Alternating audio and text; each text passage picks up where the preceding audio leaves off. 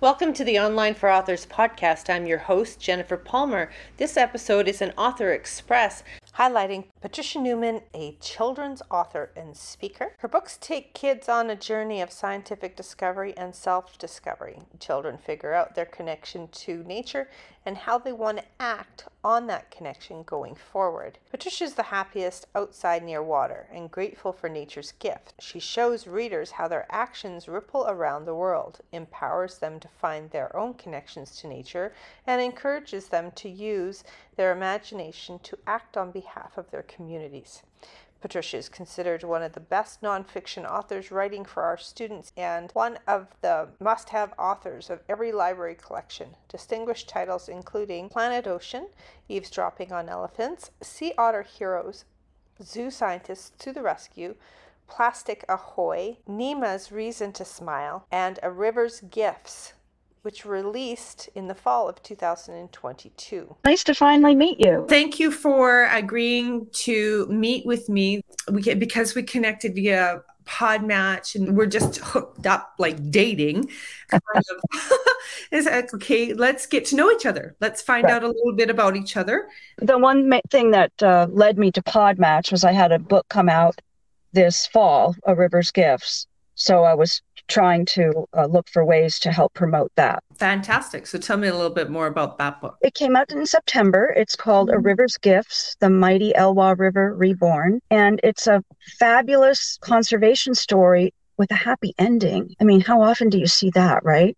There's a river in uh, Washington state called the Elwha River that has fed the community and the strong people, the lower Elwha Clallam tribe, for millennia. And it was a sacred river for them, and it was a salmon river. There were stories from long, long ago that there were so many salmon in the river that you could walk across the river on the backs of salmon. Oh my goodness. And then in the early 1800s, one particular man named Thomas Aldwell came to the pioneer town of Port Angeles and saw the potential in water power at the river. And he built a dam dams are are okay. I mean, we have lots of dams, right? And they have fish passage, so the fish can swim. And in fact, there was a law in Washington that said specifically all dams must include fish passage. So it's really quite a surprise when the Elwha Dam was built without fish passage which meant that the salmon could no longer swim upriver to their spawning sites and spawn. You might mm-hmm. know that salmon are, they call them anadromous fish. They are born in fresh water, grow up there for a little while, then spend the bulk of their lives at, in the sea, in, in a marine environment, before swimming back to their natal streams to spawn. And then they mm-hmm. die. It's just part of a natural part of their life cycle. They die after their spawn, they spawn and they feed their bodies feed the ecosystem the uh, soil which grows the trees and the berries which feed the deer and the the birds etc this elwha river story a river's gifts is about how the strong people along with the national park and concerned townspeople received approval to remove the dam mm. and restore the ecosystem. So that's where we are now. The salmon are coming back, and the strong people's creation site has returned. Their native lands are no longer flooded by a lake. The lakes were replanted with native vegetation by an army of volunteers and the river flows wild and free from headwaters to mouth once more. Oh, that's beautiful. Well, congratulations on that book coming out. Do you have more books in the works? I do. I, have just received two offers. I don't have contracts yet, but I have the offers. Wonderful. So I'm I, I will be working on those two books. One of them will likely take me to Peru for research. Oh, beautiful. That's hard. I know it's a tough life, but somebody has to do it. Well, congratulations on that. And they're both, again, nonfiction, children books geared to children. They're picture books with a wonderful story of how, you know, we're coming together to make a difference with nature instead of inhibit it. Exactly. Exactly. So, how did you come to write in the first place? What made you decide that you know, I wanted to write a book? I, I always tell this story because because I'm the only daughter-in-law that has ever listened to her mother-in-law. Um, My mother in law was a very educated woman, huge reader. And one day she saw me reading to my kids. We had just come home from the library. We had a stack of 60 picture books that we were going to make our way through the next several weeks. And she, after reading about the 10th picture book, she looked at me and she said, Patty, you could do this. And up until then, I had never thought about that at all. It was never, never even part of my wheelhouse. I'd, of course, done a lot of writing for the various jobs that I'd had and for school, but I never in a million years thought about actually writing a book. So she's the one who planted the seed. And I started this very long apprenticeship while my kids were still very little and going to conferences and, you know, attempting to write drafts. I got some early feedback from editors that sort of made me think, oh, I could do that. And mm. so I just, I just kept going. Sounds fascinating. How long ago was that for you? I would have to say it was about, gosh, I always have to date it from when my, how old my son is. He's 30 now, and he was about one or two. So this was 28, 29 years ago. You've got a lot going on. You're very focused on the veins that you're in, seem very strong. I'm pretty single minded. I, I rarely dive into politics, only if it relates to nature and I'm STEM, STEAM oriented. Everybody asks me, well, why do you talk to kids about the environment? It's not like they can do anything. Mm. Well, in my opinion, those people couldn't be more wrong. Kids can do a lot, and kids can change hearts and minds if they understand the way that nature works. I find that most adults don't understand the way nature works. Heck, most scientists don't understand the way nature works, but they're figuring it out. And as we figure out more and more and more, I think then kids can be real helpers. They can be helpers in schools and at home. They can help change environmental policy. They can talk to their parents about, you know, why are you voting for that person? Why not vote for this person? Or talk about voting and, and being civically minded.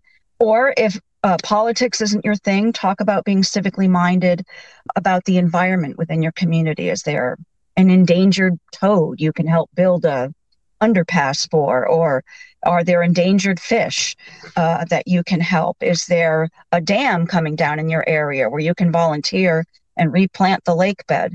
So there are lots of different ways to talk about uh, the environment whether it's from a philosophical point of view and how we are connected or then connecting kids to the environment.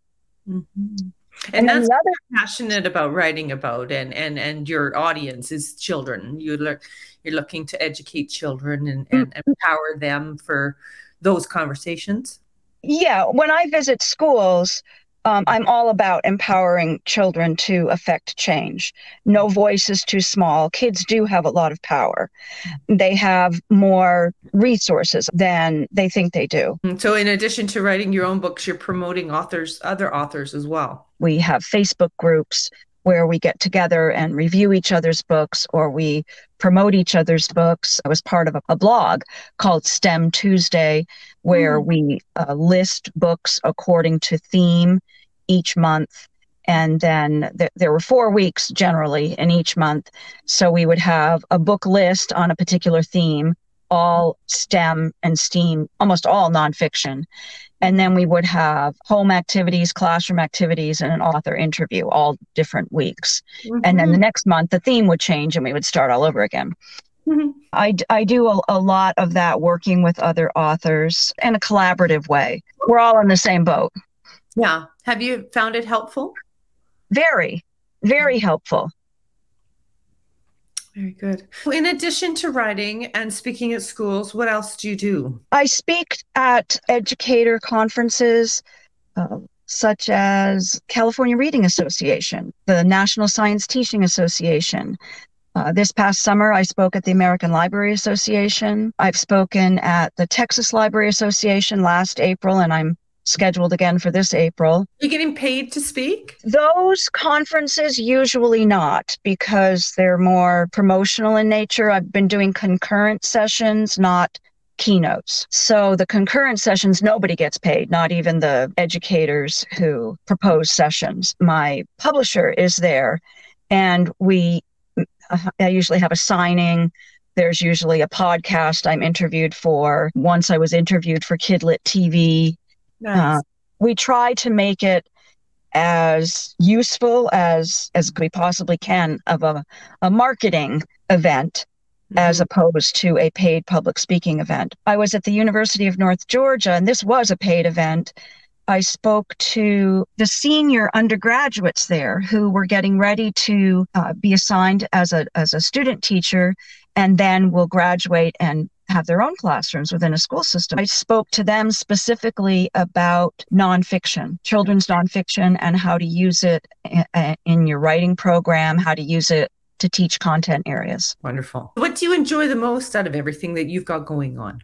Oh, speaking to kids. Oh, Absolutely. I mean, it just it doesn't even compare. When I when I was in Georgia, I asked a question and nobody raised their hand. When I speak to kids and I ask a question, 100 hands go in the air. Yeah. So um, they're just so enthusiastic and they make you feel like a rock star when you visit schools. So I mean, how how can you not love that? Thank you for sharing that with me. You're welcome. We can find your book on your website and on your social media profiles. Yes, the best places to buy the book, however, are probably bookshop.org, Barnes and Noble, Amazon. You can even uh, purchase it from my publisher, Lerner Publishing Group. Oh, wonderful.